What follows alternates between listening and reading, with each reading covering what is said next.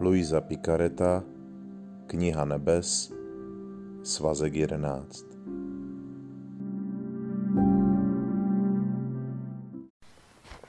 Dvacátého třetího září 1913 Boží vůle, nikoli svatá Eucharistie, je středem a životem duše. Boží vůle dává život svátostem a uzavírá je v sobě. Řekla jsem svému spovědníkovi, že mi Ježíš řekl, že boží vůle je středem duše a že tento střed je v hloubí duše, šíří své paprsky jako slunce, dává světlo mysli, svatost činům, sílu krokům, život srdci, sílu slovu a všemu ostatnímu. A nejen to, ale také, že zatímco tento střed boží vůle je v nás, abychom před ním nikdy neunikli a aby nám byl neustále k dispozici a nikdy nás nenechal ani na minutu osamocené či odloučené, je zároveň také před námi. Po naší pravici, po naší levici, za námi a všude a bude naším středem i v nebi. Spovědník naopak říkal, že naším středem je nejsvětější Eucharistie. Nyní přišel požehnaný Ježíš a řekl mi, má dcero, musel jsem to udělat tak, aby svatost byla snadná a přístupná všem, za všech podmínek, za všech okolností a na každém místě, kromě těch, kdo o ní nestojí. Je pravda, že nejsvětější Eucharistie je středem. Ale kdo ji ustanovil? Kdo omezil mé vlastní lidství, aby mohlo přebývat v uzavřeném kruhu hostie. Nebyla to má vůle? Moje vůle bude mít vždycky přednost před vším. Dále, jestliže je vše v Eucharistii, kněží, kteří mě volají z nebe do svých rukou a kteří jsou ve styku s mým svátostným tělem více než kdokoliv jiný, by měli být nejsvětější a nejhodnější. Místo toho jsou mnozí nejhorší. Chudáci, jak se mnou ve svaté Eucharistii zacházejí. A mnoho duší, které mě přijímají, snad každý den, by mělo být tolik svatých, kdyby stačil pouhý střed Eucharistie. Místo toho, a to se chce člověku plakat, zůstávají stále na stejném místě, marnivé, nedůtklivé, puntičkářské a podobně. Ubohý střede nejsvětější Eucharistie, jak zneuctěný zůstáváš. Na druhé straně může existovat matka, která plní mou vůli a nemůže mě přijímat každý den kvůli svým podmínkám. Ne proto, že by nechtěla.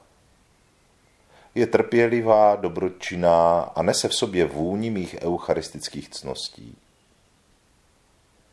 Ach, je to snad svátost? Nebo spíše má vůle, která se podřizuje, která ji udržuje v poddanství a kompenzuje nejsvětější svátost?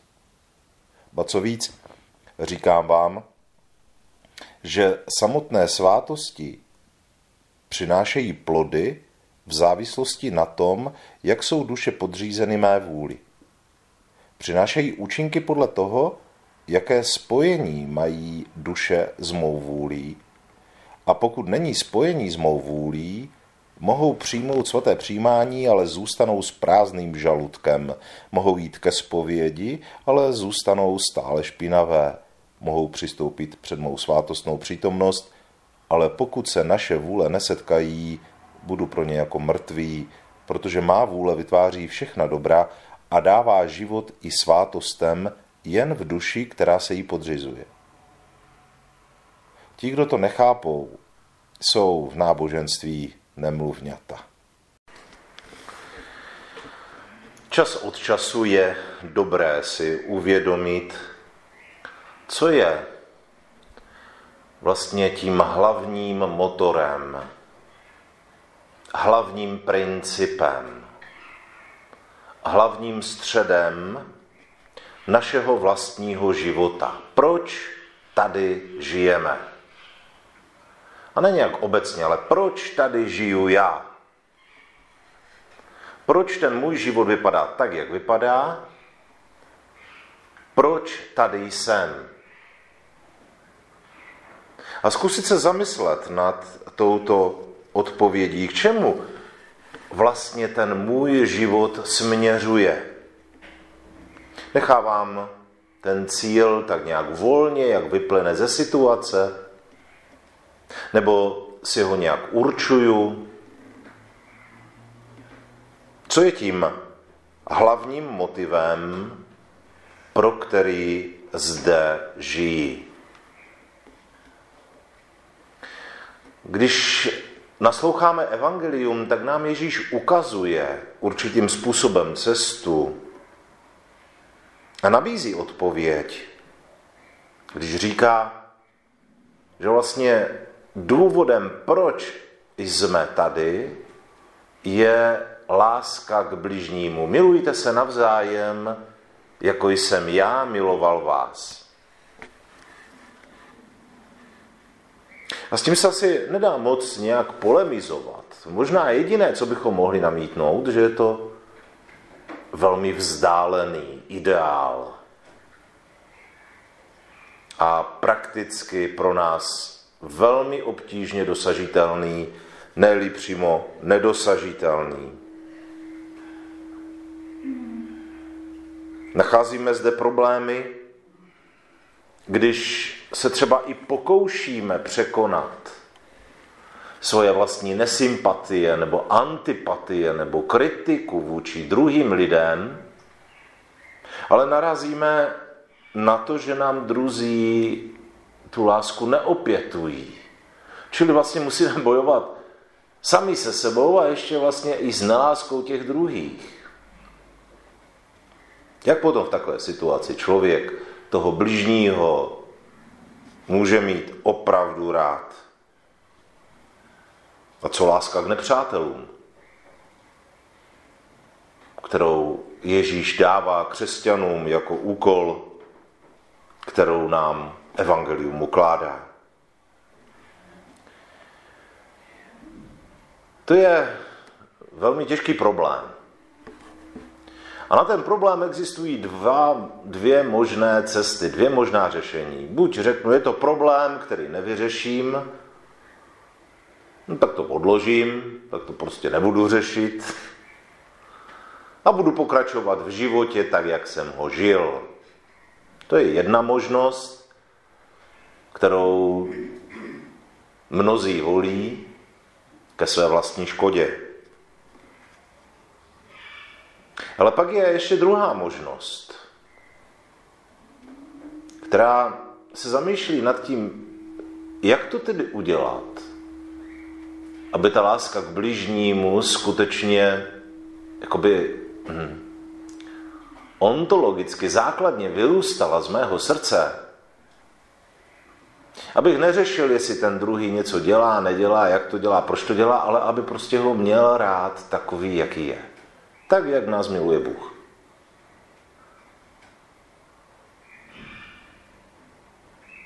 A to nám ukazuje, že ten smysl, ten střed našeho života musí být ještě trošku hlouběji. Že vlastně toto je spíš jenom projev. Ta láska k blížnímu je projev toho, co je v našem srdci. Ale tím samotným středem našeho života je ještě něco hlubšího. A to je boží láska k člověku. Je to přítomnost jeho lásky, přítomnost jeho vůle, která je středem každé lidské duše. My toho Boha nemusíme nikde hledat, protože On je od naší duše neoddělitelný. Ne proto, že bychom byli bohové, ale protože se rozhodl neoddělovat se od lidské duše. toto je hodně zajímavá a důležitá věc, kterou bychom měli trošku hlouběji domyslet. Jestliže boží láska a boží vůle, boží přítomnost je středem každé lidské duše, je to podobné jako slunce, které vydává světlo svými paprsky. A tak boží vůle dává světlo. Mysli, svatost lidským činům, sílu jeho krokům, sílu jeho slovu, život jeho srdci. Tento střed je v nás, aby neustále byl k dispozici a nikdy nás nenechal osamocené. Je s námi stále a všude. A bude naším středem jednou i v Božím království, i v nebi. V Evangeliu nebo ve zjevení svatého Jana čteme, že ten nebeský Jeruzalém nemá žádné světlo, protože jeho světlem je beránek, který přebývá v jeho středu. A tak to můžeme vnímat i ve svém vlastním životě. My se tady vlastně neučíme hledat Boha, protože ten Bůh je v nás přítomen. My se učíme vlastně užívat této boží přítomnosti v nás. Zakoušet, vnímat, prožívat tuto boží přítomnost v nás. To je jediné, co se učíme. My Boha nemusíme nikde hledat. On je stále s námi a stále oživuje naši mysl, naše srdce, naše tělo, naši duši. A jediné, co my se učíme, to užívat. No já můžu mít auto a můžu ho mít v garáži a celý život si neudělám řidičák. A tak chodím kolem toho auta, oprašuju ho, ale v životě jsem se v něm nesvezl. Ale mám ho. K čemu mi takové auto je? Aby zavazelo. aby mi komplikovalo život. Ale ono nebylo vytvořeno, aby mi komplikovalo život, ale naopak, aby mi ho zjednodušovalo, abych se dostal tam, kam potřebuju, do práce, na dovolenou, svezl další lidi. A já místo toho mám v garáži a mám práci navíc, protože ho musím chodit doprašovat. Tak to se chová mnoho křesťanů a mnoho lidí, kteří mají Boha ve své duši, ale vůbec ho nepoužívají. Vůbec s ním nežijí. Vůbec nezasahuje do jejich života. Naopak jim komplikuje život, protože musí chodit do kostela, jim se do kostela chodit nechce, musí se chodit modlit, jim se modlit nechce, musí se varovat nějakých věcí, které ostatním jsou dovoleny. Prostě jim ten Bůh komplikuje život. Stejně tak, jako tomu majiteli auta, kterému to auto zavazí v garáži. Protože ho nepoužívá. A toto je to, co se máme naučit. Vlastně vtahovat Boha do našeho života. Nejenom, že jsem se pomodlil a už mám pokoj od Boha. Ale vlastně celý můj život má být jednou neustálou modlitbou a neustálým dialogem s Bohem. Ve všem, co dělám, ve všem, do čeho se rozhoduju jít, ve všem, co mě potkává příjemného i těžkého, v tom všem mám komunikovat ve svém srdci s Bohem. Jestliže to nedělám, tak ten Bůh vlastně spíš mě komplikuje život a zavazí mi. A to je mnoho křesťanů, kteří byli pokřtěni, ale ten Bůh v životě jim prostě zavazí. Proto do kostela nechodí, proto se nemodlí, protože jim Bůh komplikuje život. Neví, neumí ho užívat ve svém životě. Neumí využít této možnosti. A tak se smířili s tím, že jsou sice křesťané, ale že jim ta víra bude do smrti život komplikovat. taky člověk je na tom horší než pohán, který pokřtěn nebyl. No, ten má aspoň klid trochu. Křesťan, který nepoužívá tu milost, kterou Bůh nabízí, tak je na tom horší než ten pohán. Protože si neumí poradit s Bohem, který v něm neoddělitelně přebývá. A tak nebuďme takto, bychom řekli, naivní a hloupí jenom proto, že máme, že jsme přijali do svého srdce boží blízkost, nejenom tím, že jsme se stali lidmi, ale také tím, že jsme byli pokřtěni. A využijeme této obrovské možnosti naplno, každý den, jak jen můžeme.